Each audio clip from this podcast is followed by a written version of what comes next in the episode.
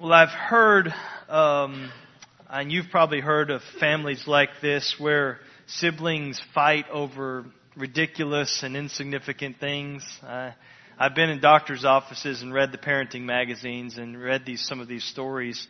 Um, it may be a chair around the table that everybody wants. It may be the biggest pancake in the platter. It may be which game to play next on the game system. I, I know you don't know these stories personally, but just hypothetically, these kinds of stories have happened. I've heard, um, and, and we think in times like that, it's just a pancake. it, but it leads to this major skirmish between siblings and and just causes all kinds of problems in a home. That's what it seems like in 1 Kings 21. I realize we haven't read the text yet, and we're going to work our way through it in just a moment. But but I, I know some of you read ahead of time, and if you've read it uh, and, and you see the heading, I put this in the bulletin in the little paragraph. The heading in my Bible says Naboth's vineyard, and we and we look at it and we think it's just a vineyard. It's just a poor man's vineyard. The king wants a vineyard, but the king doesn't need a vineyard, and the owner doesn't want to part with the vineyard. But that's, that's not the end of the story. It should be, but it's not. There's this incredible fallout that happens. You have covetousness and sulking and, and conspiring and lying and killing all over a vineyard. It's a pancake. Eh, but this passage, it's not just about a vineyard. It's not just about grapes. It's about God. And we want to behold God in this text. It's more about God's justice and God's mercy than it is about Naboth's little vineyard. And so let me quickly orient you to the, what's going on here. There are four key human players in this clash over a pancake. Um, Ahab, Jezebel, Naboth, and Elijah. I'm taking my sermon title, Payday Someday. I gotta give Howard props here because he pointed me to this. I've heard of R.G. Lee and his sermon, Payday Someday, but I'd never listened to it. And so if you want to go home and look, look that up, R.G. Lee, uh, Payday Someday, it's a famous sermon and it was preached on this text and it's just great. And uh, do it after, I'm glad you're doing it after I preach because it will be really, it would have been a letdown. Um, but he introduces Ahab in this sermon as the vile human toad who squatted upon the throne of his nation, the worst of Israel's king. That's just, there's so many good one-liners in this message. He called Jezebel a snake coiled upon the throne of the nation. Uh, so you have Ahab, you have Jezebel. We've been introduced to them already. We meet Naboth here in the text. He's a faithful Israelite who models what righteous obedience should, should be looking like for the people of Israel. You remember when God told Israel, or God told Elijah last time we were in Kings, uh, in his pit of despair, God encourages Elijah. He says, Elijah, I have 7,000 people in the land who have not yet bowed the knee to Baal. Well, this is one of them, Naboth. And he's living in the shadow of the, the wicked Ahab's palace. And then we meet again Elijah. He's a rejuvenated Elijah. He's out of the pit and, and he's back and he receives this word from the Lord and boldly goes to confront Ahab. So those are the four key players and, and let's get right into the story then now. So we're going to consider two exhortations that are drawn from this narrative this morning. And the first one is this, is, is be prepared to suffer for the sake of righteousness. And we're going to start, we're going to see the forest before we look at the trees of the story. Just real quick, let me, let me just say it again. This is more than a story about a vineyard, a wicked king, and the owner of that vineyard. This is more than that. This little episode is one small skirmish in this larger battle that's been raging since Satan defied God's authority before the creation of this world. And so, this, this represents this war, this battle that's been going on for millennia now, that, that's going on between the kingdom of God and the kingdom of darkness. This is, this is a small scene in that. There's, this is a futile attempt by the devil to snuff out the remnant of God's people put a stop to his plan. This is the seed of the serpent trying to choke out the seed of the woman. That's what's going on in this story. And so don't miss that. Uh, we sing A Mighty Fortress is Our God, one of the great hymns of the faith. Our ancient foe doth seek to work us woe. His craft and power are great and armed with cruel hate. This is a, this text is a little snapshot of the enemy at work and his cruel hatred of God and his, against God and his people. And so, because of that theological, large theological reality, what we can say then, and this is the point, is that God's people always need to be prepared to suffer for the sake of righteousness. The, the, this world, as Martin Luther goes on, this world with devils filled, it will always, always threaten to, do, to undo us.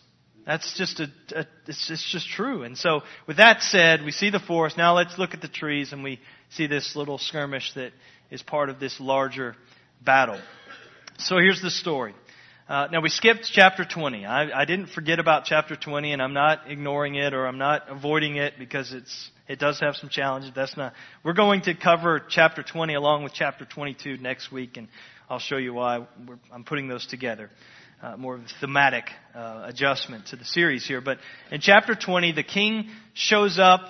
Uh, the king of Syria shows up with his army, and he has 32 other kings with him, and chariots and horses. So this is his massive show of force. And he comes against Ahab, and he says, basically, give me all your stuff. He says, I want your gold, I want your silver, I want your wives, I want your children. I want, I want it all. And so he comes and Ahab's backed into this corner and he's got nowhere to turn but the Lord, the God of Israel. And so he, he, he, he through a prophet, God, God gives this assurance to Ahab, you're going to win the battle. And so, and to Ahab's credit, he, he follows God's plan and, and, and he does things God's way and he's victorious and not once, but twice. Israel uh, wins military victory over, though they were incredibly outnumbered and, and um, against overwhelming odds. So God delivers to Ahab his archenemy, Ben Hadad, king of Syria. He's right there, but this is the deal with Ahab. He, his stuff is secure now. His gold, his silver, his wives, his children, that's not an issue. He's got, a, he's got the king right there in front of him. His stuff's secure, so he doesn't need the prophet anymore.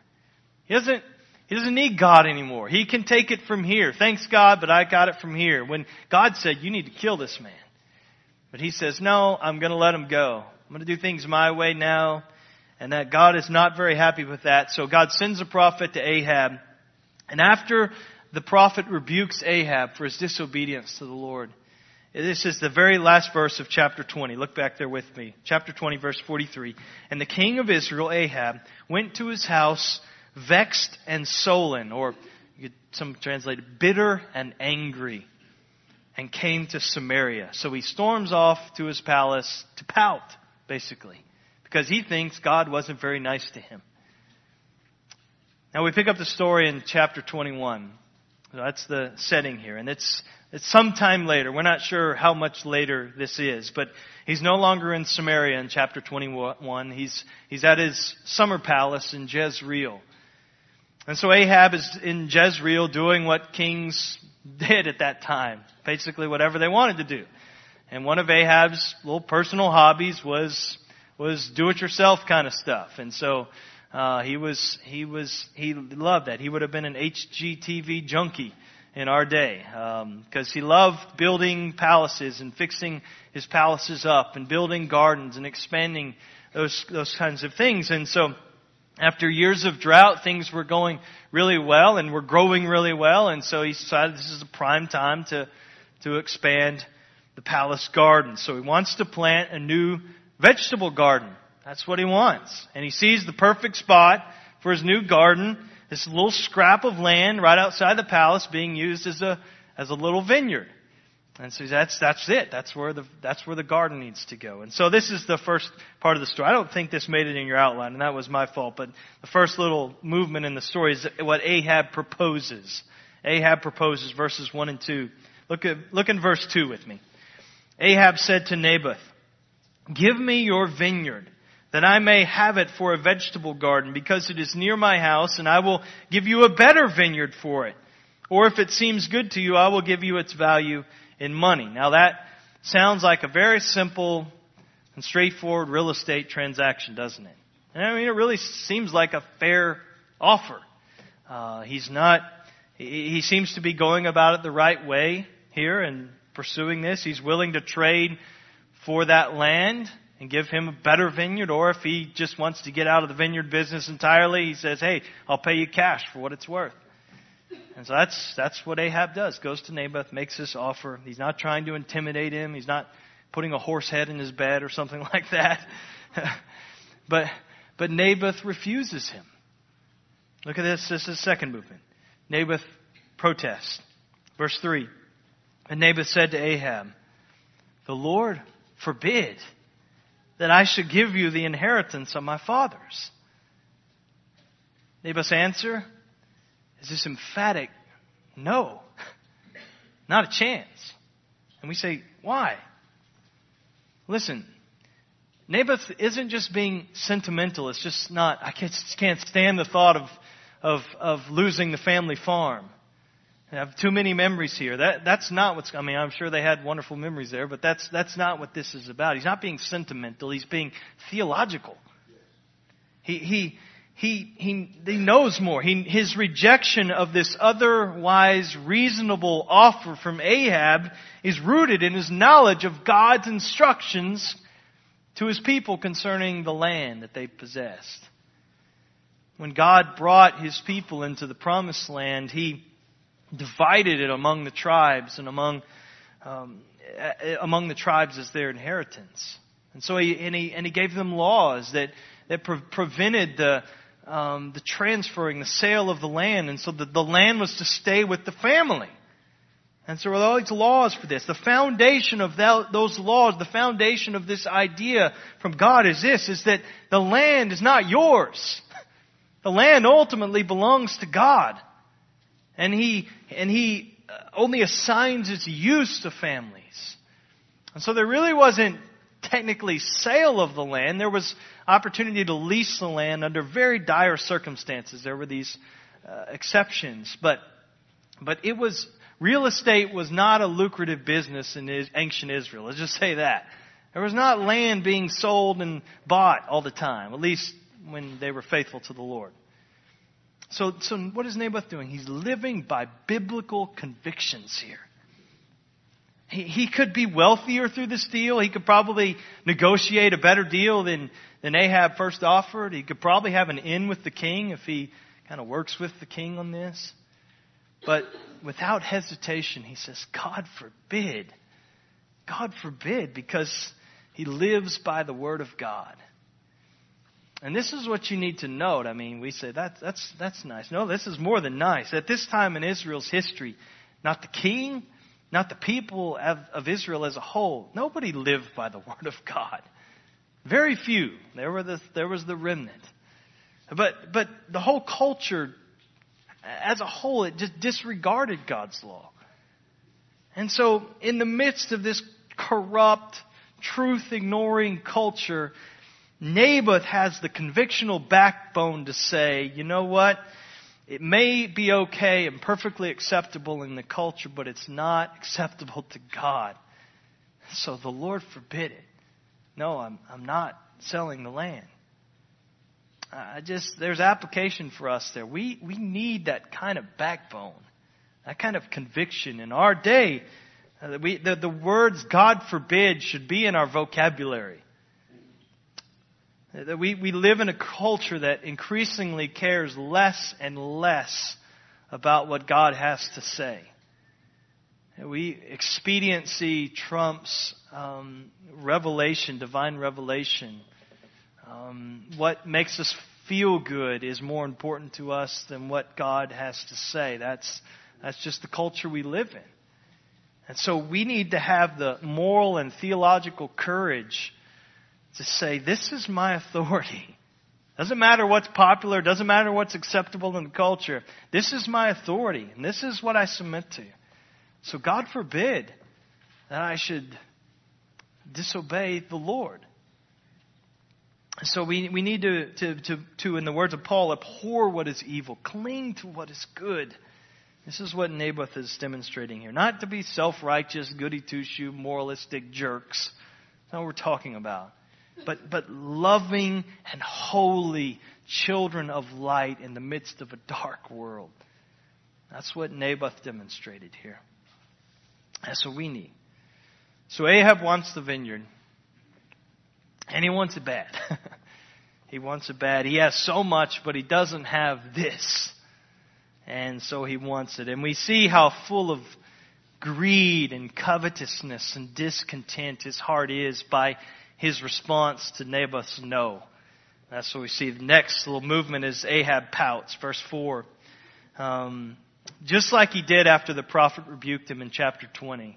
This is what we see here. Ahab went into his house, vexed and sullen, again, because of what Naboth said to him. And he lay down on his bed and turned away his face and would not even eat food. He's like a spoiled child throwing a temper tantrum because he doesn't get what he wants. Um, R.G. Lee, again, one of his little one liners, he calls he says he's whining like a sick hound. That's a good word picture. I mean, this is a king of Israel crying refusing to eat food because he can't get what doesn't even belong to him. Uh, it's pathetic. Yeah, but his sulking isn't just childish, it's, it's wicked. It's sinful. It's, it exposes something in his heart. Do you understand that? It, that it, it reveals his greed. It reveals his beastly appetite for more. And, and so Ahab's course of action, it illustrates what James talks about and then in James chapter 1, that progression of sin, James 1.15, he says, then desire, when it has conceived, it gives birth to sin. And when sin is fully grown, it brings death. I mean, that's, that's Ahab. This is his, his desire for a vegetable garden isn't met. And that unmet desire gives birth to sin, to covetousness, to anger, to bitterness, and that sin eventually leads to death. This is what we see here. But th- this is the thing I want you to see. Greed, covetousness, like all sin, it begins in the heart. It's not just, it's not just external stuff, it's heart. And so we, we've said this many times that, that all sin is a worship problem. All sin is idolatry, but Paul makes it very explicit in Colossians chapter 3 verse 5. He says that in particular, covetousness, greed, is idolatry. Colossians 3 5. It's seeking one's ultimate joy and satisfaction and, and deliverance in something other than God. That God himself is not enough. His presence is not our greatest good. That's what we're saying when we're covetous and greedy. And this greed leads to other sins, like idolatry always does. 1 Timothy 6 9, those who desire to be rich fall into temptation, into a snare, into many senseless and harmful desires that plunge people into ruin and destruction. Again, this is Ahab's story. His sinful lust for more plunges him ultimately to, to ruin and destruction. So this is so the exhortation to us then is don't don't take greed or covetousness in your heart lightly. You need to guard tenaciously against greed in your life. Watch out for that toxin of greed. It, it, it clogs the spiritual arteries of our hearts, and it can kill us. We are all prone to this. And so, uh, and one of the things, one of the things that we know, we see is that greed is very sneaky. It's very sneaky. This is why, this is why Jesus said in Luke 12, verse 15, says, take care. Be on your guard against all covetousness, for one's life does not consist in the abundance of riches. And that's why Paul says, don't, don't even let there be a hint of covetousness or greed in your life. because it is sneaky. It's not like some other sins. It's not like murder or stealing or even lying when you know you've done it. You can hide it, but you, you know you're guilty. We don't even always know we're greedy. We don't always recognize that about our hearts. And so it's, it's very dangerous. It's very subtle, but it is very deadly. It's not just sneaky, it's, it's dangerous. It, it, it's one of the reasons that the Word doesn't take root in our lives as it should. Jesus said this in Mark 4:19, the deceitfulness of riches and the desire for things it chokes the word out in our lives. And so we need to be on guard. It's very sneaky, it's very dangerous, and it's very serious because it's a worship problem. So keep those things in mind. As part of the way we fight against greed is reminding us what it really is. But one, let me just give you one other antidote to greed in your life and in my life, and it's this: it's generous giving. I mean, Jesus makes this very clear. But giving generously, it frees us from the power that greed has on our lives. I mean, if you're, if you're really serious about killing this sin in your life, putting sin, this sin to death, as Paul talks about in Colossians 3 5, then, then do a simple check of where your money is going. That's going to be telling. Have you considered how much you've given to the local church this year? Uh, how involved are you in giving to world missions and grace promise? How, how much are you giving to the needy, to the poor? How, how, how much of a priority, how high of a priority is that in your life? Uh, think through these things. Are you looking for opportunities to share and to help others, not just reacting and if something happens to come along? Uh, Jesus says your heart follows your money.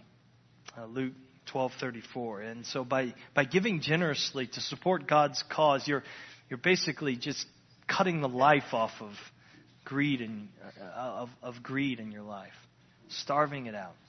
So be on guard. All right, that was a little bit of a rabbit trail, but I don't think we can help but see that the, that exhortation there in the text. Verse five. All right, we can cue the villainous music here. Um, wicked Jezebel enters, and so Jezebel goes to find Ahab, and he's in this pathetic state, sulking because he can't have what he wants. Verse five. Jezebel came to him and said to him, Why is your spirit so vexed? Why are you, why are you so sullen, vexed? Why, do you, why don't you eat food? Verse 6 And he said to her, Because I spoke to Naboth the Jezreelite and said to him, Give me your vineyard for money, or else, if it please you, I will give you another vineyard for it. And he answered, I will not give you my vineyard. Now, let me just pause real quick. That is not what Naboth said. He's already lying here. He's misrepresenting. The whole point is that the Naboth's vineyard is not Naboth's to sell in the first place. That's what he said. He said, the Lord forbid that I should give you the inheritance of my fathers. But he's saying, well, that's alright. So what, verse 7. And Jezebel, his wife, said to him, Do you now govern Israel? Ouch. Arise and eat bread and let your heart be cheerful. I will give you the vineyard of Naboth the Jezreelite. She basically is calling him a weakling, a wimpy crybaby. You're a king. Act like it. And then she kind of condescendingly says, It's okay, honey. I'll take care of it for you. You can see who wore, who wore the pants in the palace here. Um, so then we move to the next move. Verse 8. This is Jezebel plotting. She is a woman who knows how to get things done. And so she goes right to work. She uses Ahab's letterhead, his seal, and she writes letters to the local officials, and she probably officials that she knew were already corrupt, or those that she knew would be too scared to not comply with her wishes. And so she writes these letters, and the letter says this, verse 9. Proclaim a fast and set Naboth at the head of the people, and set two worthless men opposite him, and let them bring a charge against him, saying, You have cursed God and the king. Then take him out and stone him to death. So our plan is this. It's basically to frame Naboth for blasphemy, cursing God, and treason, cursing the king, and to do it in this very public way. And, and so they called this big public fast. Isn't that interesting that that's what she uses? It has this tinge of righteousness, of religion to it. It's this religious fast. And then they hire these two losers, these worthless men, to, to, to tell lies about him. And it takes two witnesses to substantiate a charge under Jewish law. And so she's, she's again, she has this tinge of righteousness, of, of this to it, though it's so deceptive. Verse 13, and the two worthless men came in and sat opposite him. And the worthless men brought a charge against Naboth in the presence of the people, saying, Naboth cursed God and the king. Now, this is awful, isn't it? I mean, you, just put yourself in the shoes of Naboth here and his family. I mean, this, this will get your blood boiling. It should, if you're reading it right, if you're really listening. This is gross injustice. This is a stereotype of everything that God hates and condemns in Scripture.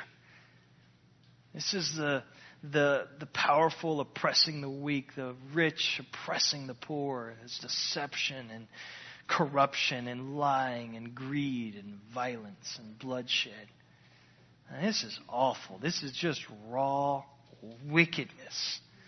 And it even uses the pretense of religion to kind of cover it up, which, again, is so detestable to the Lord. So, verse 13, the end of verse 13. So they took him outside the city, stoned him to death.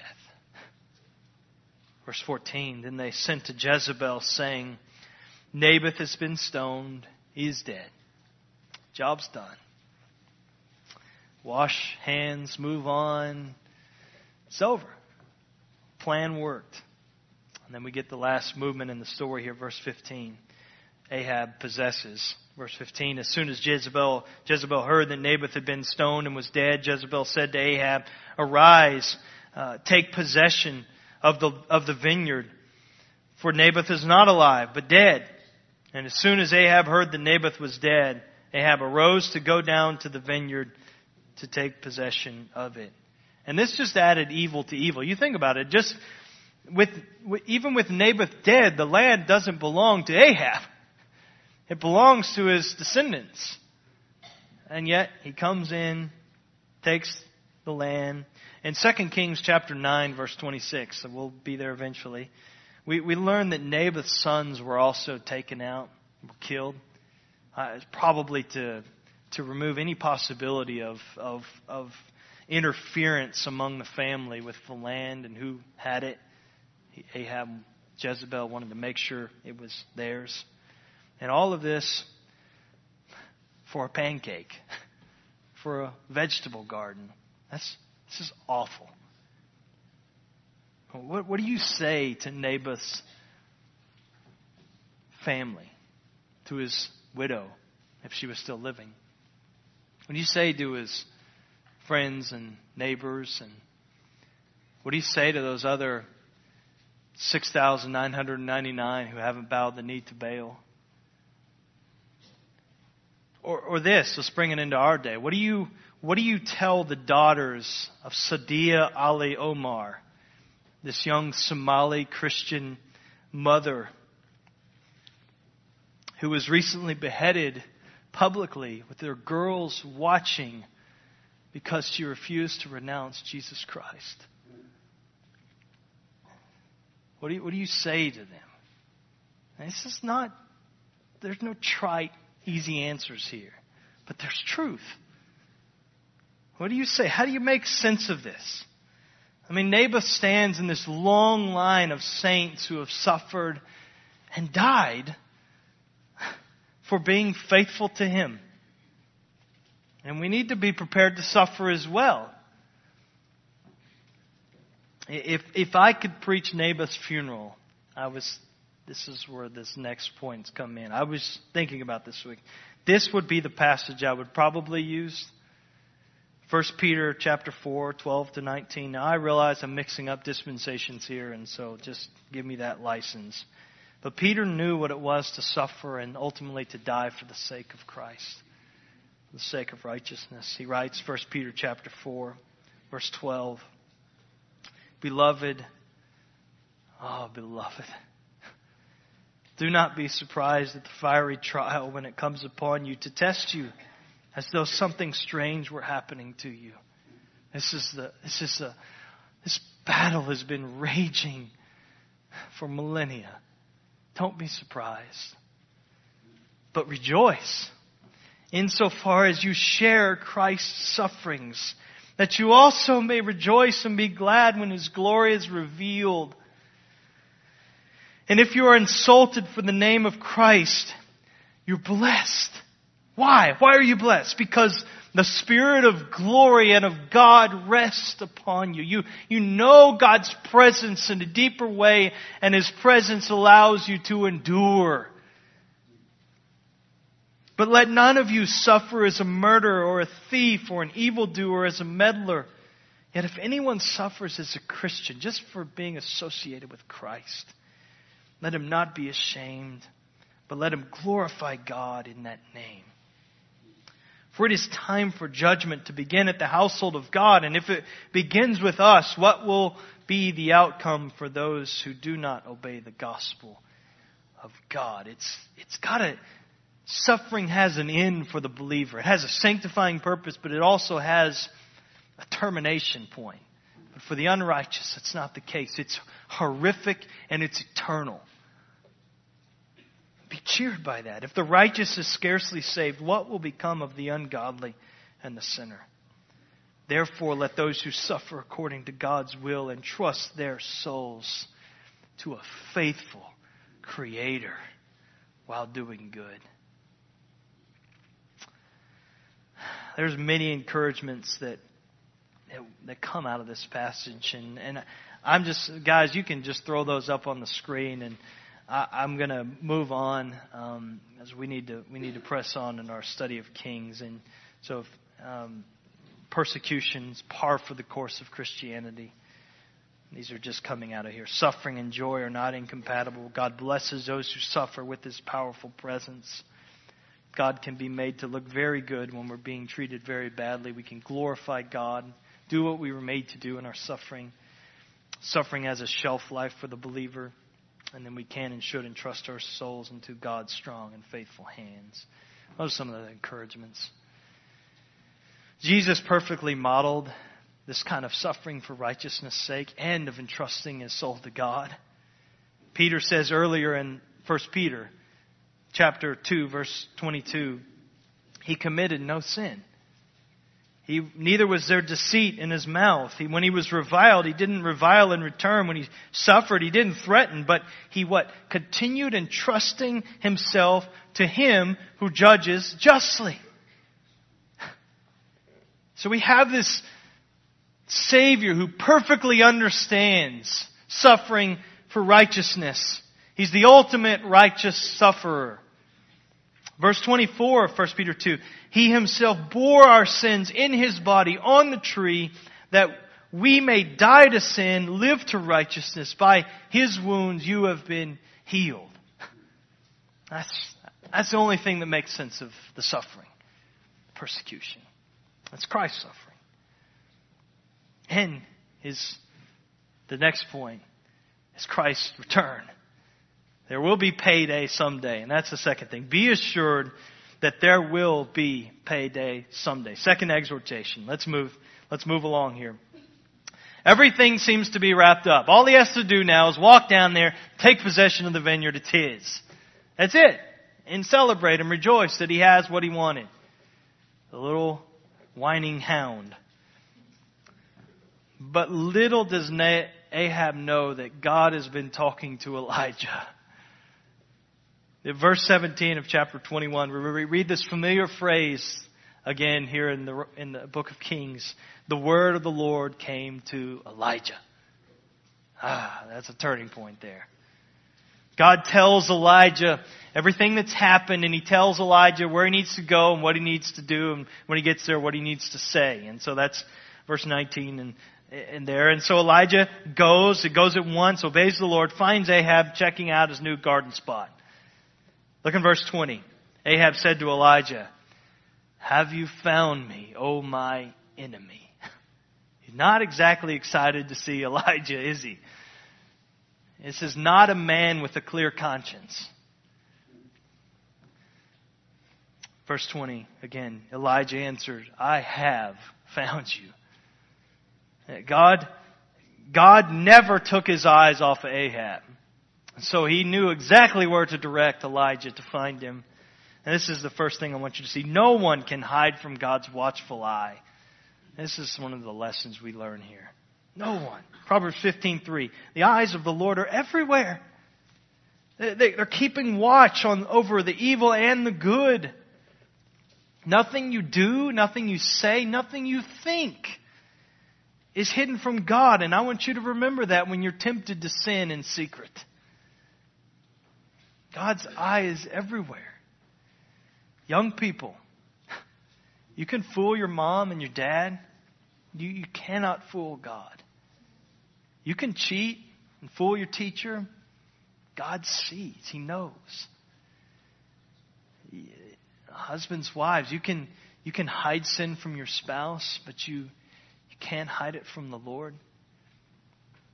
You can hide stealing from your employer, it's all exposed to God. He knows. So, so you can't escape God's watching eye. Verse 20, he says again, I found you. Why? Because you have sold yourself to do what is evil in the sight of the Lord. That's graphic language. He totally abandoned himself to the service of sin. He's a slave to sin. You've sold yourself out.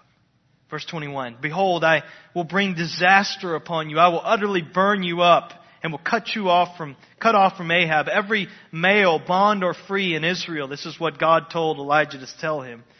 And I will make your house like the house of Jeroboam the son of Nebat, and like the house of Baasha the son of Ahijah, for the anger to which you have provoked me, and because you have made Israel to sin. And, and of Jezebel the Lord also said, The dog shall eat Jezebel within the walls of Jezreel. Anyone belonging to Ahab who dies in the city, the dog shall eat, and anyone who dies in the open country, the birds of the heavens shall eat. That's the word against Ahab. And those prophecies are eventually fulfilled. It takes a little while, but they do come to pass. Just give you a little look ahead here, and this is next week. There will be three years of war between Syria and Israel before Ahab dies. His story is is graphic. We'll see it next week, and it's terrifying. And and, against the counsel of Micaiah, uh, Ahab goes into battle against Syria at Ramoth Gilead. And he goes into battle in disguise. He tells the king of Judah, he says, You wear robes, so you look like a king. I'm just going to go in disguise. I know they're looking for me. And so he goes in disguise, thinking he'll go unnoticed. The Syrians are looking for Ahab and Ahab only. And they, they find Jehoshaphat, but they let him go. They realize he's not the king of Israel, he's king of Judah. They, they stop pursuing him. And then the text just says that a certain man drew his bow at random. That's what the text says. 22, 34. And he slings an arrow at random and it strikes Ahab between uh, the, his armor and his breastplate. And, and what that is showing, there's this unnamed warrior, slings an arrow. You know who's firing that arrow ultimately? I mean, I'm not saying there wasn't a human archer. The ultimate archer is the sovereign hand of God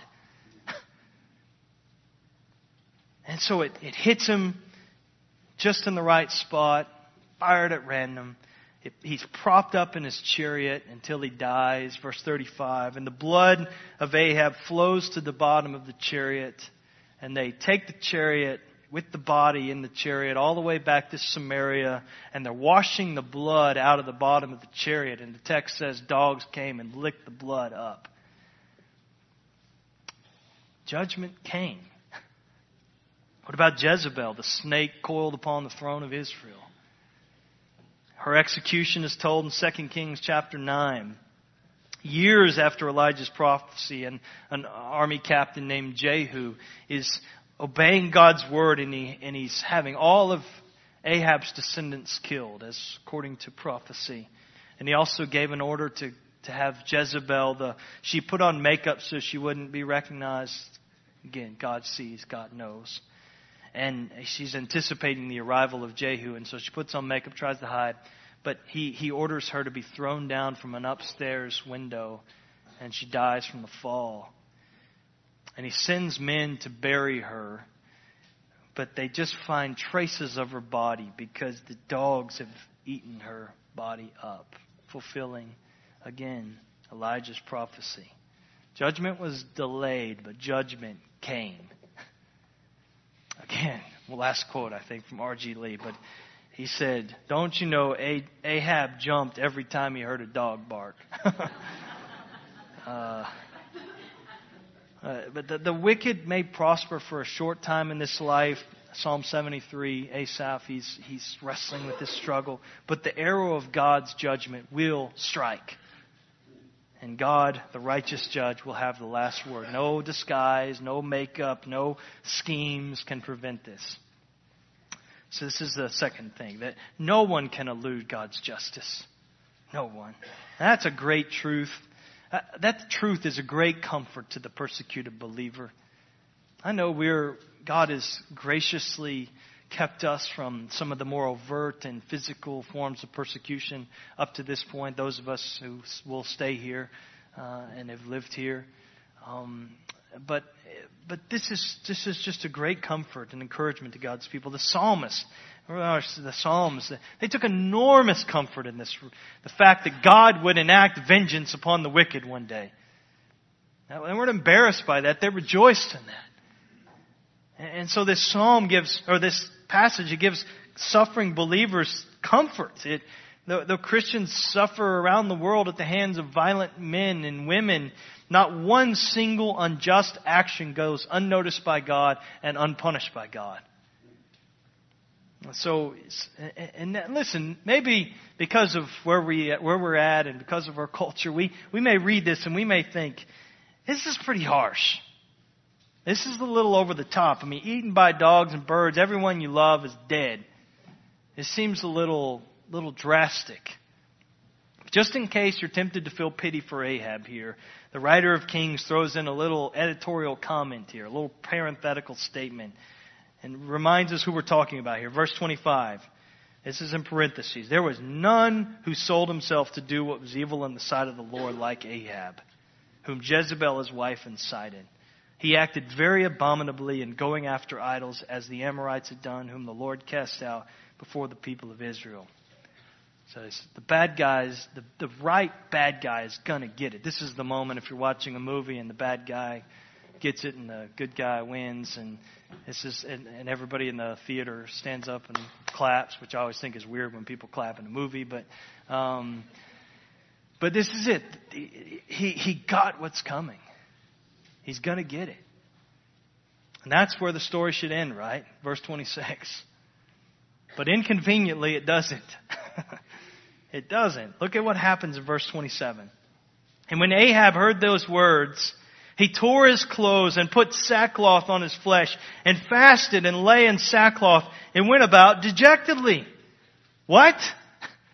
What just happened? It, it should say when Ahab heard these words, he went home vexed and sullen bitter and angry. That's what he always does when he hears things he doesn't want to hear. But no, Ahab's actions demonstrate this. These are the, these are, these are hum, this is humble repentance. The, at least the actions of humble repentance. It's just crazy. And we think he's putting on a show. He's a deceiver. He's putting on a show. He's not really repentant. He could fool some people, but he can't fool God. We've figured that out by now. But look at what happens. Verse 28. And the word of the Lord came to Elijah, saying, Have you seen how Ahab has humbled himself before me? You can't trick God. There's apparently some measure of real humility here, some measure of real repentance. It, may not be lasting repentance, as we'll see, but, but in this moment, he's genuinely humbling himself before the Lord in the face of judgment that Elijah has said is coming. And we think, okay, I feel sorry for you, Ahab. I feel bad for you. But it's too little, too late, Buster. I mean, you have committed too many atrocities against God's people. You've now killed a man, taken his vineyard just because you could. You knew you could get away with it. Uh, uh you, you can't expect to get off scot free with a little bit of "I'm sorry." God. But look at this, verse 29, the end of verse 29. Because he has humbled himself before me, I will not bring the disaster in his days, but in his son's days I will bring the disaster upon his house. Now, it's true, judgment is canceled, but it's delayed. It's going to come on his sons, but God shows patience and mercy and restraint towards this wicked but repentant king, at least temporarily repentant. Now, if we're honest, we don't like this ending. it doesn't seem fair to us. We're not satisfied with this outcome because why is that? Why do we think like that? Because whose shoes are we putting ourselves in in this story? Naboth's. Be honest. We're, we're thinking, yeah, I'm like Naboth or his widow or his sons. But you put yourself in the shoes of Ahab, and suddenly this sounds pretty good. Um, now listen, You've probably not killed anyone to take their vineyard before. I hope not. If you have, please confess and we will call the authorities. Um, but you, and we'll minister to you in jail, but that's where you're going and belong. Um, but have you ever tried to get something you want your own way instead of God's way? Have you ever allowed greed and covetousness and discontent and bitterness to, to linger in your heart? You feed those things, and, and it lingers in your heart to the point that it, it um, affects the way that you treat other people. And we're not so different from Ahab as we'd like to think. So it is true. We should be grateful for God's justice, and we should always root for God to bring the evil to account. But we should also revel in God's mercy. We, we, we know it no, and this is what the story teaches no one is beyond the reach of God's mercy. And we can thank God that that's true because if it's not true, not one of us is saved. Because Ahab's not the worst sinner I know. I'm the worst sinner I know. I know more about my own heart and my own wickedness than, I, than God has chosen to reveal to me about Ahab. And yet God is gracious to me. And we can thank God for that. And so recognize, revel in God's grace towards you, celebrate it, enjoy it. And as you as you identify yourself with Ahab in this story and revel in God's grace towards sinners like you, it's going to provoke deep compassion in your heart for other sinners. It should. And your first and only response to evildoers will not be just, God, get them, but it will also be, God, save them. Save them, and there will be compassion for your enemies. Well, there will be payday someday. We can be assured of that. That God is the judge to whom everyone will give an account. Hell, you know, hell is not a popular doctrine today. It is very much out of style. And this postmodern culture, evangelicals are, are embarrassed by it, it seems. It is not fashionable in American pulpits today to talk about hell. Um, but you can't escape the reality of God's judgment in Scripture. It's certain, it's coming, it's eternal. It, it may not be immediate, but it is, it is certain and inevitable. And so evil may seem like it's winning the day, but God will bring it to account. In this life, maybe there will be an account, but in, certainly in the next. And so, what we see, Ahab's excitement over the vineyard he so desperately wanted, it was cut short by this message from God. And, and basically, God is saying, Ahab, you're not as powerful as you think you are. You can't just do what you want. You're, you're a weak human being. You're accountable to God alone. You, you, you're about to face the judgment of God. That's what the word that comes to Ahab is. And listen, that word is a word we need to come to us. We need to hear that. The, the only escape from judgment that is coming to us is through Jesus Christ. He has taken our guilt, our judgment upon himself if we're in Christ. So Romans 8:1 there is therefore now no condemnation for those who are in Christ Jesus. So it's not that the we the bad guys just get reformed. And so we we we just eventually our black hats we just kind of keep painting them white and eventually we have these white hats and we're the good guys all of a sudden and and we get to ride off in the sunset with God. That's not it.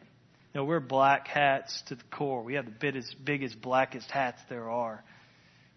And yet, Christ comes and he has a perfectly white hat and he lives a perfectly righteous life. He's the only good guy in the story. And he comes and he lives his perfect life, and yet he dies. He puts on our black hat basically on the cross, and he absorbs all of God's wrath and judgment for all the wrong we've done, and he takes it in his own self and he dies. And yet he rises again with this glorious, washed white hat, washed with blood. Doesn't make sense physically, but it, it's, it's, it's true spiritually. He washed, it's cleansed. And so then we put on, if we trust in Christ, we put on His perfect white hat. It's, it's not ours, it's His. We're clothed in His righteousness. We stand robed in His white garments, washed garments.